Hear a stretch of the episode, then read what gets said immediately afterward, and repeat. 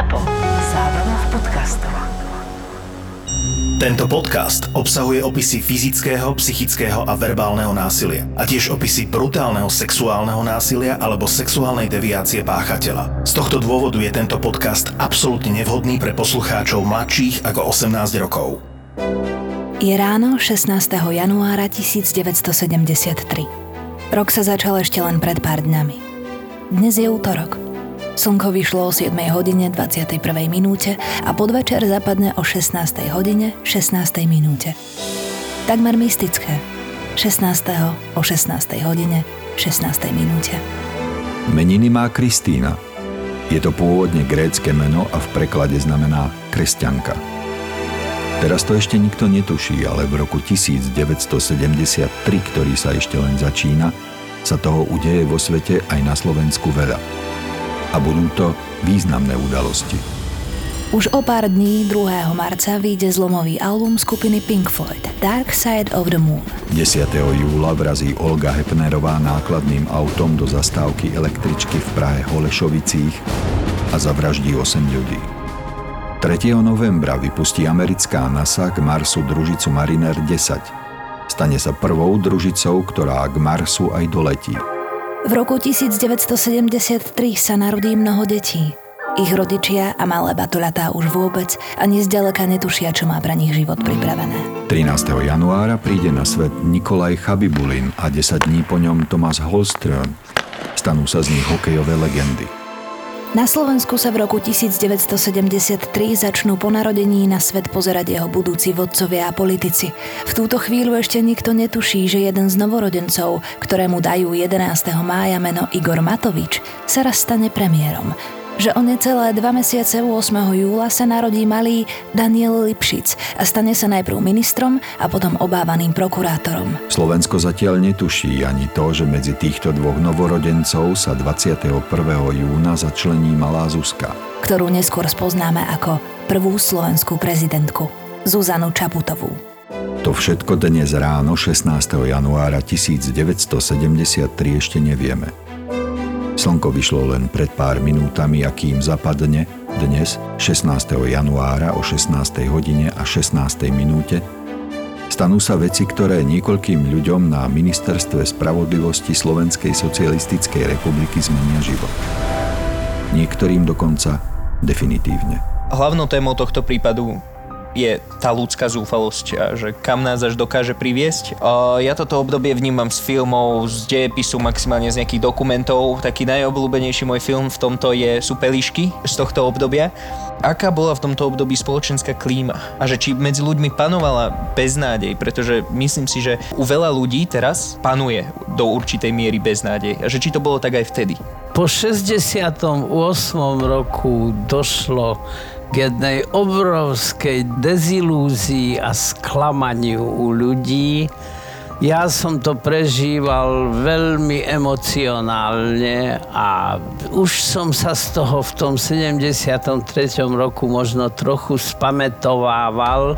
Mal som dvoch synov a hovoril som si, že musíš žiť ďalej. Žiť sa musí, nedá sa rezignovať a prežívať. Myslím si, že dosť značná časť obyvateľstva to prežívala takýmto spôsobom ako ja. Takže nemožno povedať, že beznádej, respektíve z tej najväčšej beznádeje sa ľudia už spametovávali. V tom období bol v našej republike socializmus. Uh, mňa zaujíma, že či aj socializmus ako vlastne spoločenský systém, ktorý presadzuje tú spoločenskú rovnosť a to, že sa vlastne postará o každého jedného člena spoločnosti, že či aj vtedy dochádzalo k nejakým spoločenským neférovostiam. No, k obrovským spoločenským neférovostiam dochádzalo. Dalo by sa to charakterizovať tou jednou okrídlenou vetou. Socializmus je rovnosť pre všetkých, až na to, že niektorí sú ešte rovnejší. Proste nepúšťali nás cez naše západné hranice, pretože nechceli, aby sme videli, ako si tam ľudia žijú. Tu sme žili v jednej takej nivelizácii. Bolo treba stať na banány a na pomaranče na Veľkú noc a na Vianoce každý dostal maximálne kilo, takže celá rodina sa vystriedala a potom ešte niektorí ani nezohnali. A bola to rovnosť v nedostatku v podstate. A okrem toho ešte tá rovnosť v nedostatku bola potenciovaná zákazom akýchkoľvek aktivít, ktoré neboli v absolútnom súlade s oficiálnou mienkou a s oficiálnym stanoviskom strany a vlády.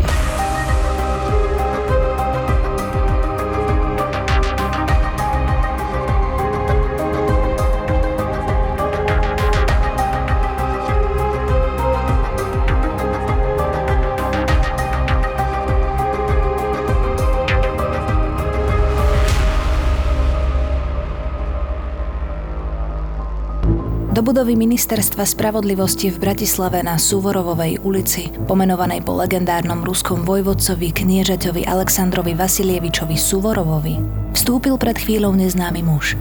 Cez plece mu visí veľká športová taška. Je tmavo-modrá a svieti na nej biely výrazný nápis Botas. Je to názov výrobcu športovej obuvy a nadlho sa podľa toho budú volať všetky športové topánky, nech by ich vyrobil ktokoľvek v Československu. Športová obuv za socializmu sa delí na adidasky, pumy a všetko ostatné sú botasky. Muž s taškou má asi 45 rokov. Na hlave má baranicu, oblečený má starý, dosť obnosený kožuch. Je však chladný január a tak sú baranica aj kožuch na mieste.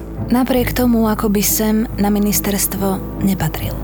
Je neistý, trochu roztrasený a na ľudí, ktorí ho stretávajú na chodbách ministerstva pôsobí nahnevane. Chlap blúdi v spleti chodieb, ide raz jedným, potom sa vracia opačným smerom a keď nenájde, čo hľadal, prejde na vyššie poschodie. Keď konečne zastane, stojí pred masívnymi čalúnenými dverami so štítkom sekretariát ministra. Tak ako väčšina ľudí, aj on zostane v rozpakoch, kam by mal zaklopať, aby ho vo vnútri počuli.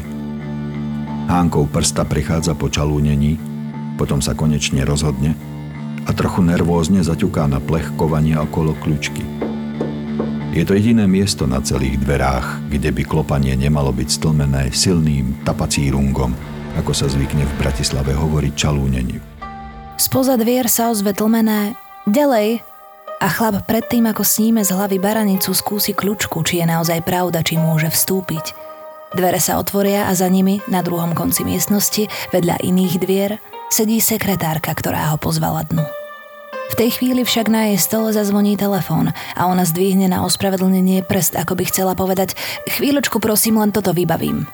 Drží prst zdvihnutý po celú dobu, kým telefonuje na znamenie, že teraz ju nemá muž v kožuchu s baranicou v ruke a tmavomodrou taškou cez plece rušiť. Ako mnohým, aj jej prebehne pohľad po bielom nápise Botas, ale potom sa už venuje telefónnej linke, čo si vysvetľuje a pritom gestikuluje. Muž ju pozoruje od čalúnených dvier a potom pomaly za sebou zatvorí. Kým sekretárka telefonuje, on si prezerá miestnosť. Ale nevie ani sám sebe odpovedať na otázku, čo v nej hľadá. Sekretárka sa zatiaľ stále venuje slúchadlu a rázne zvyšuje a potom stišuje hlas. Dôrazne pritom gestikuluje. Volá sa Juliana Kujanová a ministrovi je už nejaký čas oporou a štítom súčasne. Dostať sa k nemu cez ňu je takmer nemožné.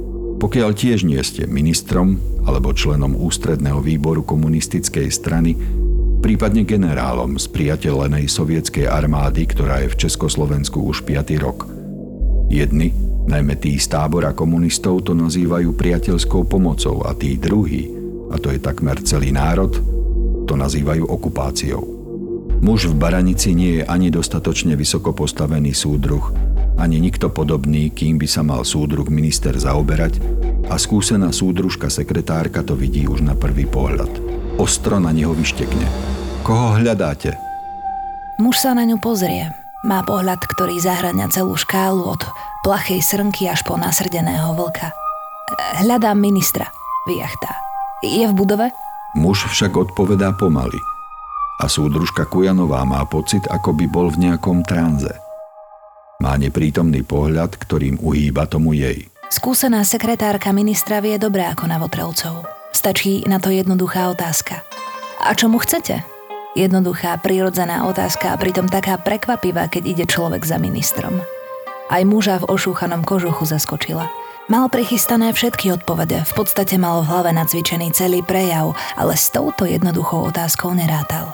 Preto odpovedal podľa pravdy, že by s ním chcel hovoriť. Na toto má každá aj menej skúsená sekretárka jednoduchú odpoveď. Súdruh minister nemá čas – Väčšinou to stačí na to, aby súdruh občan pokorne sklonil hlavu, vycúval z dvier a stratil sa niekde v dave, ktorý poslušne nastúpi na ďalšiu smenu v továrni, po boku robotníckej triedy, ktorá, ako hlásajú heslá na uliciach, je nositeľkou pokroku. Je správne nosiť pokrok v továrni a na poli a neotravovať ministra, ktorý sa musí starať o iné veci, ako je pokrok. Najsprávnejšie je nosiť pokrok podľa sovietského vzoru – a s tým vám žiadny minister nepomôže. Chlap sa však odbyť nenechal. Zostal stáť a úprene sa díval na sekretárku, ktorá sa zrazu dostala do rozpakov. Skúsila preto druhú z odradzovacích fínt. Ak máte sťažnosť, musíte ísť na iné oddelenie a tam si dohodnú termín. Sklopila zrak na písací stôl, neklamný znak, že už skončila a nemá čo dodať. Okrem na oko zdvorilého, dovidenia súdruh. Chlap sa však na odchod nechystá, tak sekretárka vstane, Obíde svoj stôl a rázne nakráča až k nemu. Potom otvorí veľké čalúnené dvere, ktorými pred chvíľou vošiel, jednou rukou drží kľučku a druhú položí mužovi na plece. Trochu na to plece pritlačí, aby pochopil, že sa má otočiť a už konečne vypadnúť. Minister predsa nemá čas. Na muža jej ráznosť pôsobí. Nespiera sa a pod jej tlakom pomaly vycúva von z dvier. Díva sa na ne, keď ich súdružka Juliana pred ním zacapí a nechá ho stáť vo vestibule pred kanceláriami ministra a jeho námestníkov. Z vedľajšej kuchynky hneď pri vestibule sa na celú scénu s dotieravým návštevníkom díva ministrov šofér Desider Belko. Rozmýšľa, či by mal zasiahnuť a trochu pomôcť sekretárke s návštevníkom, ktorý sa nehýbe z miesta. On hovoril veľmi pomaly, veľmi pomaly aj reagoval na jej otázky a mal taký neprítomný pohľad, že tak blúdil po miestnosti. Že čo to je? No, tak on bol v stave obrovského emočného afektového napätia obrovské afektemočné napätie spôsobilo, že pre nezúčastneného pozorovateľa, respektíve zúčastneného len nepriamo, ako bola tá sekretárka, vyzeral ako keby bol v tranze. Takže ľudovo povedané, adrenalín. No áno, aj adrenalín tam zohrával a celý endokrinný systém a celý e, neuropsychický systém v tom zohrávali rolu. V tom však návštevník siahne na zip z veľkej športovej tašky, ktorú má cez plece a začne ho pomaly rozopínať. Chveje sa pritom a ťažko dýcha. Sunie ruku dovnútra a potom z kabely opatrne vyberá čosi, čo vyzerá ako tlačidlový vypínač, oblepený množstvom elektrikárskej čiernej pásky, izolepy. Z vypínača sa za ním z tašky ťahajú dva drôty. Muž opatrne položí na vypínač svoj palec. Ministrov šofér, tak ako každý chlap za socializmu, bol na vojenčine. Robili tam všelijaké vážne veci, aj koniny. So zbraňami aj s výbušninami, najmä bigoši od obrnených transportérov. A lopaťáci, čo museli hlbiť zákopy, sa všeličo priučili o tom, ako odpáliť trávinu. Nech už to bolo akýmkoľvek spôsobom, takmer vždy viedli od nejakého spínača k výbušnine dva drôty – Veľmi podobné tým, aké viedli od vypínača v ruke spoteného návštevníka do jeho veľkej tašky s nápisom Botas. Belko pochopil všetko v okamihu. Vyrazil z kuchynky k mužovi s taškou, ale nestihol k nemu dobehnúť. Odmietnutý chlap otvoril ministerské dvere znovu. Už nie placho ako pred chvíľou. Doslova sa rozleteli, keď nimi trhol za kľučku. Sekretárka Juliana Kujanová práve rozprávala námestníkovi ministra, doktorovi Otovi Štepničkovi o čudnom návštevníkovi, ktorého pred minútou vyhodil. Obaja sa strhli, keď dovnútra vbehol práve ten neznámy, o ktorom sa rozprávali. Celý sa triasol a bol ako vo vytržení. Ruku už mal späť v taške, ale nepúšťal, čo v nej držal. Zreval na prekvapenú sekretárku a zaskočeného námestníka ministra, aby sa okamžite obliekli, pretože pôjdu s ním – Obom ministerským úradníkom padol pohľad na ruku rozhnevaného chlapa v taške. Svorne si pomysleli, že v nej schováva zbraň, ktorú drží v ruke. Spoza chrbta supiaceho muža do miestnosti cez veľké dvere vbehol ministrov šofér.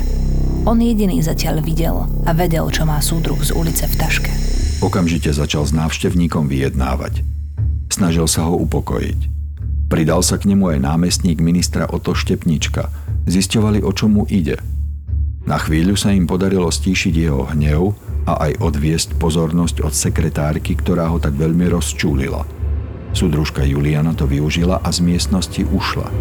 Bežala priamo za ministrom, ktorý bol v budove, ale mimo tejto kancelárie. Doktor Pavol Király bol voľakedy predsedom Najvyššieho súdu. V roku 1970, len pár mesiacov po vstupe vojsk Varšavskej zmluvy do Československa, sa stal ministrom spravodlivosti.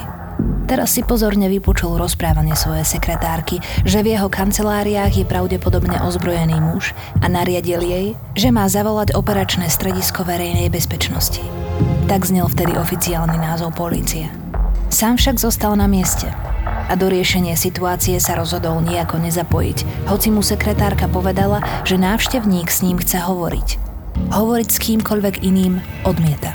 Kým sa minister schoval, u jeho námestníka, doktora Štepničku, napätie rástlo. Doslova vybuchlo, keď všetci pochopili, že si návštevník s bombou v taške pomýlil doktora Štepničku s ministrom a s vážnym výrazom v tvári ho oslovil. Súdruh minister, ja vás zatýkam. A potom sa nadýchol a dodal – a teraz budete robiť všetko, čo vám poviem. Námestník ministra aj ministrov šofér však netušili, o čo návštevníkovi ide. A keď začali naliehať, aby im to povedal, okríkol ich, aby na neho nevyskakovali, ak im je život milý. Potom sa na nich pozrel a už pokojnejšie im oznámil, že sa dnes, 16. januára, rozhodol zomrieť. A niekto bude musieť ísť s ním. Nezdalo sa, že by chlap s taškou blafoval a námestník aj šofér ho nemienili skúšať. Začali s ním preto vyjednávať. Udržiavali rozhovor. Hovorili o svojich rodinách, deťoch, že muža nepoznajú a nikdy mu nič neurobili, tak prečo by mali zomrieť spolu s ním? Aby ho udržali v miestnosti, nepriznali, že doktor Štepnička nie je skutočný minister, ale jeho námestník. Zámerne ho držali vo mile. Čo si myslíš, ako oni zvládli túto situáciu hneď zo začiatku? Títo dvaja chlapci, pán doktor Štepnička a pán Belko, neboli mm, vycvičení na zvládanie takýchto situácií, ale podľa toho, čo som sa o prípade dočítal, sa správali veľmi racionálne, veľmi situácii primerane sa snažili e, teroristu v úvodzovkách uchlácholiť, upokojiť a presvedčiť, že jeho požiadavkám bude vyhovené. Na toto sú v civilizovaných krajinách vycvičení policajní a vojenskí vyjednávači, ktorí sú veľmi dlhodobo do takýchto situácií umelo vpravovaní a sú na ne pripravovaní po každej stránke. Ani ja nie som takto vycvičený, ale myslím si, že by som sa v tejto situácii zachoval podobne ako pán doktor Štepnička a pán Belko.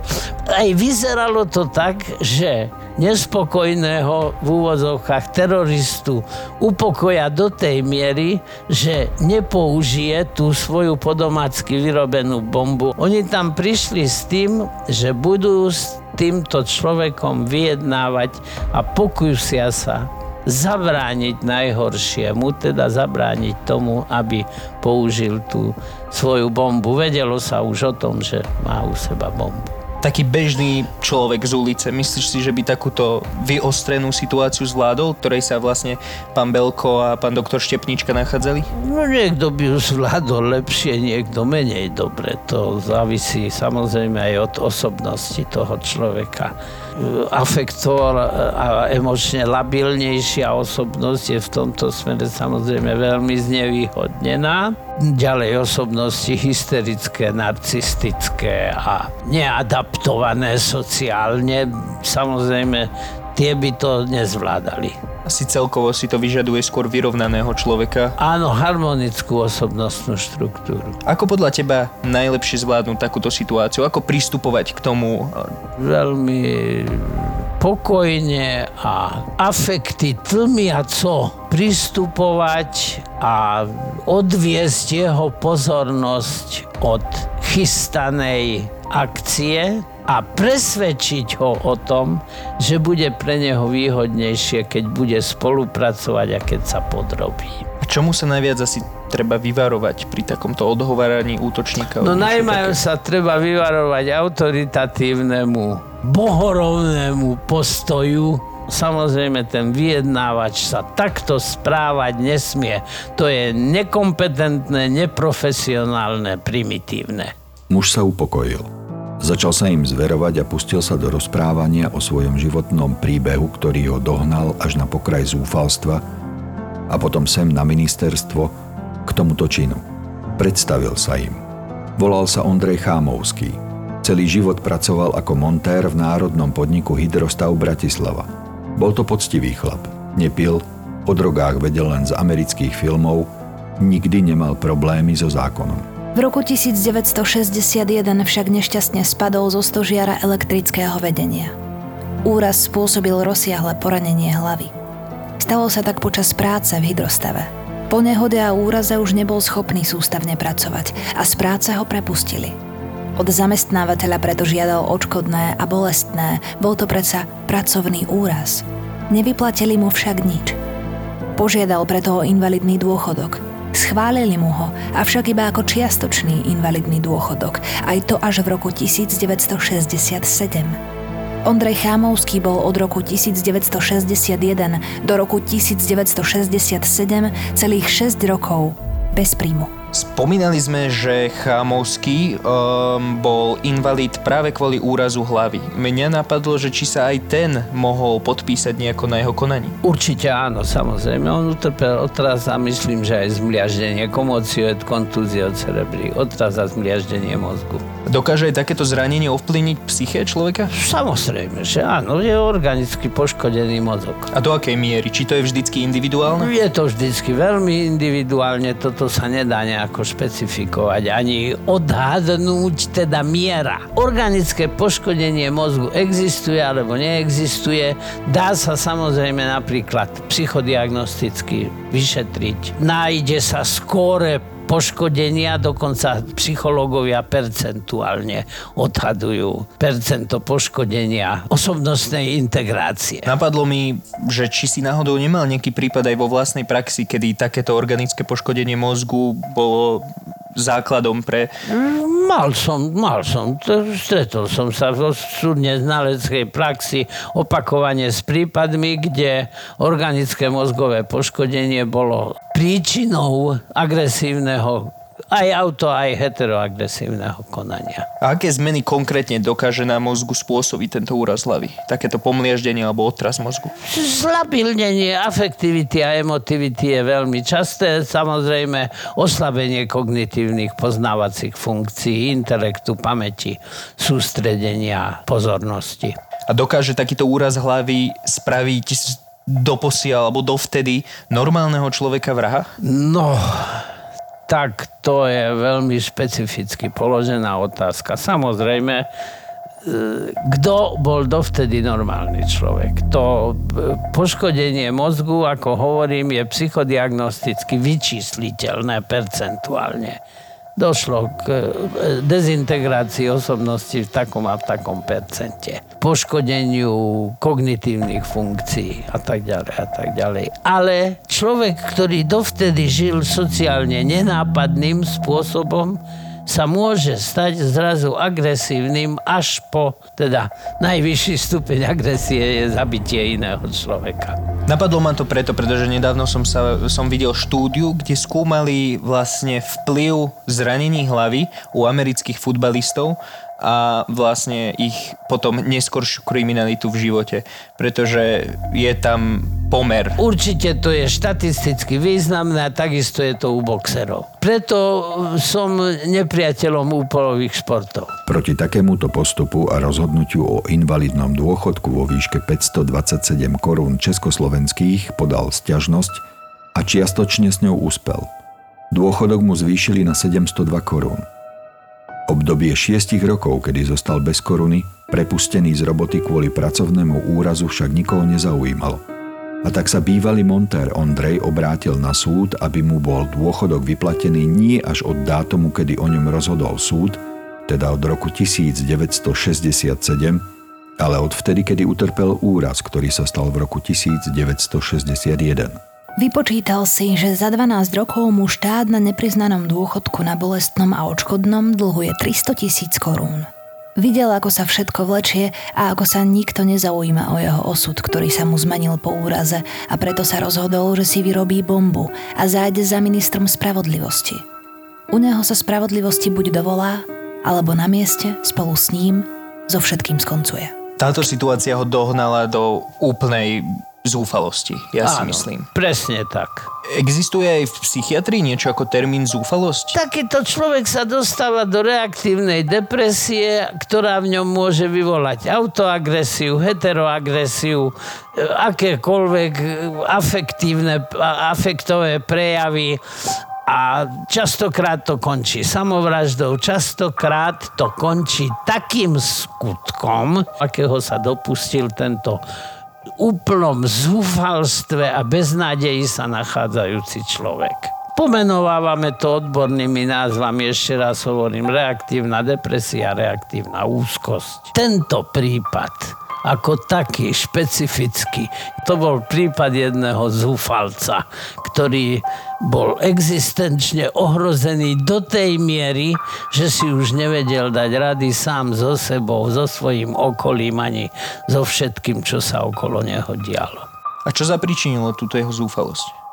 No to, že on nie vlastným pričinením sa dostal do situácie, kedy ostal úplne bez prostriedkov, nevedel existovať. Pretože bol zdravotne postihnutý, nebolo o neho postarané ani po zdravotnej, ani po sociálnej, ani po žiadnej stránke. Tento človek bol absolútne sociálne odpísaný. To logické uvažovanie toho útočníka mi tiež jak keby nesedelo. Viem, že ako tam tá Tam zúfalosť sú v tom uvažovaní skraty. On neuvažuje tak, ako uvažuje človek, ktorý sa rozhoduje, či ísť do cirkusu alebo do divadla dnes večer. Tam samozrejme to uvažovanie to ne, ne, neprebieha tak pokojne, kontinuitne a konzistentne, ako by sme si predstavovali. Možnosť rozpovedať svoj príbeh Ondreja Chámovského, muža s taškou napakovanou výbušninami, očividne upokojila. Namiesto námestníka ministra sa však iniciatívy chopil ministerský šofér. Vysvetlil atentátníkovi, že na ministerstve sa jeho spor vyriešiť nedá, že tam ani nemajú jeho spis. Ak sa má niečo pohnúť, musia ísť spolu do justičného paláca, vyhľadať príslušnú zložku a riešiť celú vec tam. Nedúfali, ale prekvapilo ich, keď útočník súhlasil. Šofér Belko preto začal získavať čas a Ondrejovi Chámovskému, ktorý stále držal ruku na spínači svojej bomby, povedal, že musia počkať na auto a šoféra, ktorý ich do justičáku odvezie. Nepovedal mu, že tým šoférom je on sám. Kým čakali, dorazila na sekretariát Juliana Kujanová. Ťažko povedať prečo, ale vrátila sa k svojim kolegom a chlapovi s bombou. Tá nechcela posunúť súdruhovi námestníkovi šoférovi správu, že príslušníci verejnej bezpečnosti sú už na ceste. Znie takmer neuveriteľne, že im to trvalo 30 minút.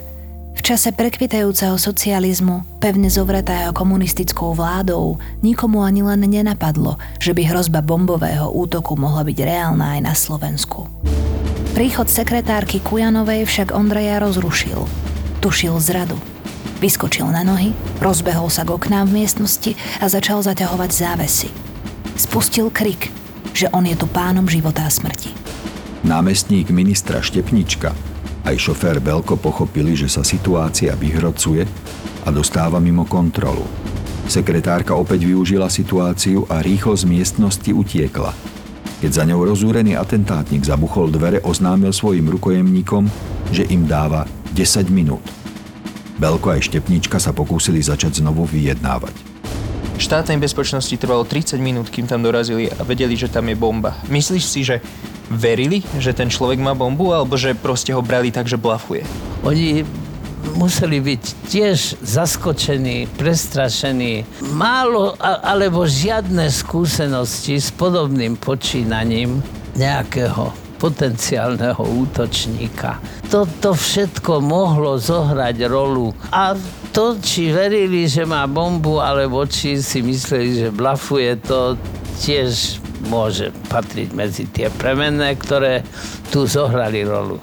V tom ale ešte stále, keď sa tam dostavili, tak bolo možné ďalšiemu konaniu útočníka zabrániť, pretože doktor Štepnička a šofér Belko sa správali absolútnou profesionálnou zručnosťou. Odvádzali pozornosť útočníka, snažili sa ho upokojiť, snažili sa obrúsiť jeho afektové pazúry a afektové riziko pretože riziko afektového konania v takto emočne a afektovo nabitej situácii je obrovské.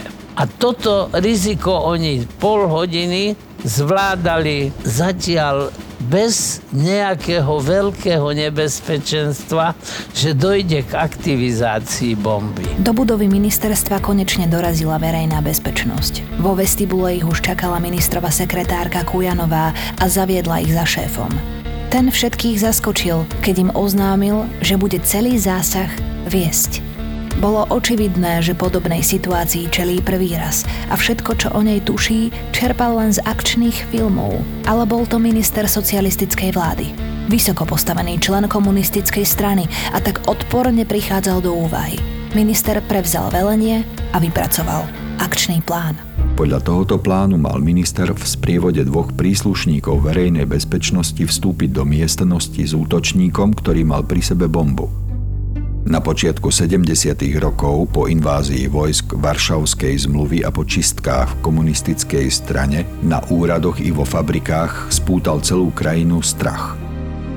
Vysokí štátni úradníci vzbudzovali v ľuďoch bázlivý rešpekt a príslušníci verejnej bezpečnosti až bezhraničný strach. Zrejme na tento rešpekt pred ministrom a na strach z polície stavil súdruh Király, a bol si takmer istý, že z jeho autority v sprievode ozbrojených policajtov sa nejaký invalidný chudák s amatérskou bombičkou na pleci doslova poserie. A celá vec sa skončí rýchlejšie, ako sa začala. Útočníka zatknú a až do konca života bude hneď vo väznici v Leopoldove alebo v Ilave. Minister oznámil svoj plán rázne a autoritatívne. Pripomienky nepripustil. Až na jedno. Až na jedno že keby jeho autorita podporená ozbrojenými policajtami na útočníka nezabrala a nevzdal sa im na mieste hneď, prípadne by sa pokúsil od strachu uísť. Ďalší dvaja ozbrojení príslušníci verejnej bezpečnosti počkajú pred dverami do kancelárie a tam ho pri úteku zneškodnia. Plán jednoduchý ako facka a preto minister neváhal a začal ho realizovať. Jedinou odchýlkou od ministrovho plánu bolo to, že do miestnosti nevstúpil rázne a autoritatívne – Namiesto toho otvoril dvere len potichu a opatrne. Ale inak, presne ako naplánoval, zastal si v nich a po boku mal dvoch ozbrojených policajtov.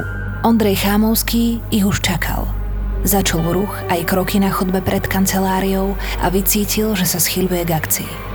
Keď minister hrdo zastal na prahu dverí do miestnosti, Ondrej Chámovský svoju bombu zavesenú na pleci odpálil. Čo sú tie premenné, čo spôsobia, že tá agresia je smerovaná voči ostatným a že ten človek není teda autoagresívny, teda že nemá samovražedné sklony? Každého jedného jedinca môže nastať to aj to. To sa nedá vyšpecifikovať. E, ten človek je už v takej situácii, že skutočne si nevie dať rady sám so sebou a v tomto prípade sa jednalo o autoagresiu, pri ktorej by zobral so sebou nejakých ďalších ľudí. Je to v tom prípade rozšírená samovražda? Áno, dá sa povedať. V podstate je to rozšírená samovražda. Je možné, že ten útočník ani nechcel zomrieť, pretože mal nejakú požiadavku, ktorá... On si nebol istý. On si povedal takto, ak mi v tomto nevyhoviete, tak zomriem. Nedá sa to porovnať k samovražedným atentátnikom, pretože tí bojujú za nejakú ideu a tento človek bojoval o prežitie. Tí tiež vedia, že idú zomrieť. On tento mal dve možnosti. On no, bilancoval ako keby. Tak. Keby tam nebol ten, ten človek, vošiel do tej svojej kancelárie takým bohorovným spôsobom, že ja tu teraz urobím poriadky, tak sa to mohlo podariť a asi by sa to aj s pravdepodobnosťou blížiacou sa istote by sa to aj bolo podarilo. Kde sa to zlomilo? Kde nastala chyba v tomto prípade? Čo sa stalo? Všetci zúčastnení sa správali pri najmenšom nie neprimerane. Jediný, kto tam úplne nekompetentným a neprofesionálnym spôsobom zasiahol, bol minister. Pri výbuchu prišli o život dvaja ľudia.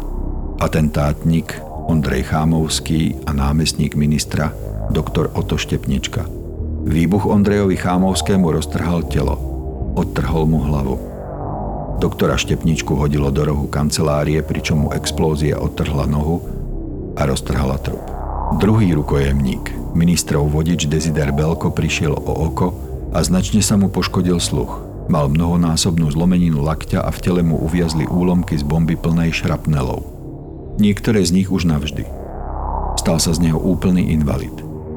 Minister, ktorý zásah takto viedol, a jeho dvaja ozbrojení sprievodcovia utrpeli ľahké zranenia. Okrem šoku Zostal minister po výbuchu na jedno ucho čiastočne hluchý. Podľa záverov znalcov svojpomocná bomba bola zostrojená z priemyselnej trhaviny karbodanobit. Používa sa v baniach. Aby bola čo najúčinnejšia, Ondrej Chámovský ju vložil do oceľovej rúry a to z nej urobilo vražednú smršť šrapnelov a zdevastovalo celú kanceláriu i ľudí v nej. Odpálili ju jednoduchou rozbuškou, napojenou na batériu cez bežný vypínač. Napriek rozsiahlému výbuchu bola celá vec dokonale utajená. Pre komunistický režim bolo nepriateľné priznať, že človek pochádzajúci z robotníckej triedy prišiel na ministerstvo, aby vlastnoručne vyrobenou bombou zabil ministra, člena komunistickej strany, ktorú podľa vedenia štátu všetci milovali. Namiesto toho sa objavili špekulácie, že za útokom stála Ira, írska republikánska armáda, ktorá už vtedy svojimi bombovými útokmi terorizovala Londýn. Bolo to oveľa pohodlnejšie ako pripustiť, že niekto už mohol mať plné zuby socialistického režimu, ktorý sa vraj vedel najlepšie na svete postarať o svojich občanov. Prečo to bolo vyšetrované v takej tajnosti? Že išlo, to, to bola, oni sa hambili za to zlyhanie, ktoré spravili? Nie, ja si myslím, že oni fakt si mysleli, že mohlo to byť nejak zo zahraničia iniciované ako teroristický čin. Verím tomu. Hromada nekompetentných ľudí bolo v tom čase vo funkciách a tí, čo boli kompetentní, tak nemali až takú právomoc. Prečo išli tí vyšetrovateľia po takejto vyslovene, že zvláštnej stope? Lebo to si všímam na týchto komunistických procesoch, že oni vždy hľadali ako keby takého vonkajšieho nepriateľa. Doslova, že blbosti. Určite to nebol terorista napojený na Írsku republikánsku armádu. Už vôbec len uvažovanie o takomto niečom svedčí o tom, že takto neuvažovali kompetentní ľudia, ale ľudia zaslepení nejakými ideologickými blábolmi. Len nedávno bol spis konečne odtajnený pod spisovou značkou SV 010 lomené 0175 s názvom Teror v budove Ministerstva spravodlivosti. A tak namiesto špekulácií o útoku Ira či amerických imperialistov vyšlo najavo, že za prvým slovenským bombovým útokom, ktorý sa stal 16. januára 1973, predtým ako o 16. hodine 16. minúte zapadlo slnko, bola len zúfalosť a sklamanie zo socialistického systému, ktorý tomuto mužovi slúbil, že sa o neho v čase núdze postará. Ale neurobil to je veľmi zaujímavé, že sa im to podarilo až tak ututlať, že preboha výbuch na ministerstve spravodlivosti, pri ktorom zomreli ľudia, ano. to mi príde ako dosť taký, že ťažký čin, ktorý by mal byť medializovaný aspoň, alebo že ťažko sa niečo také ututla a im sa to takto dobre podarilo. Milý Ryško, komunisti boli v tomto veľmajstri na rozdiel od schopnosti spacifikovať takéhoto útočníka, boli veľmajstri v ututlávaní rôznych vecí. Hambím sa, že som žil v takom štáte, v akom sa toto mohlo odohrať. Tento prípad mi príde ako taký obraz doby. No, súhlas. Skôr ako sa rok 1973 skončil, Opustili tento svet spisovateľ J.R.R. Tolkien, autor Hobita i Pána prsteňov, zomrel maliar Pablo Picasso, aj herec Lex Barker, ktorý stvárnil Old Shatterhanda vo Vinetuovi a zomrel aj Bruce Lee, legendárny herec kung fu filmov. Vo Švédsku sa rozlúčili s kráľom Gustavom Adolfom IV. a v Sovietskom zväze s maršálom Konevom, ktorý na tankoch oslobodil Prahu, aby sa do nej po 23 rokoch opäť vrátil a v roku 1968 ju začal tankami okupovať. V Čechách zomrel novinár a spisovateľ Ota Pavel, ale jeho poviedka Smrt krásnych srncú ho prežila dodnes.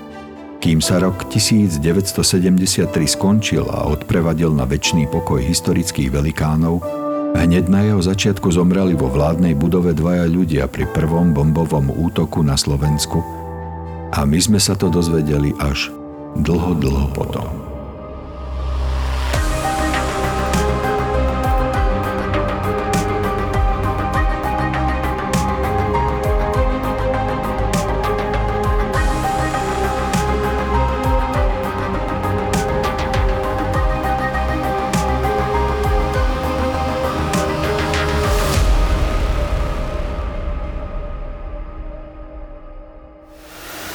ZAPO predstavuje novinku. Po úspechu prvého slovenského True Crime podcastu Vražedné psyché sme sa rozhodli prísť s ďalším a tu je krátka ukážka.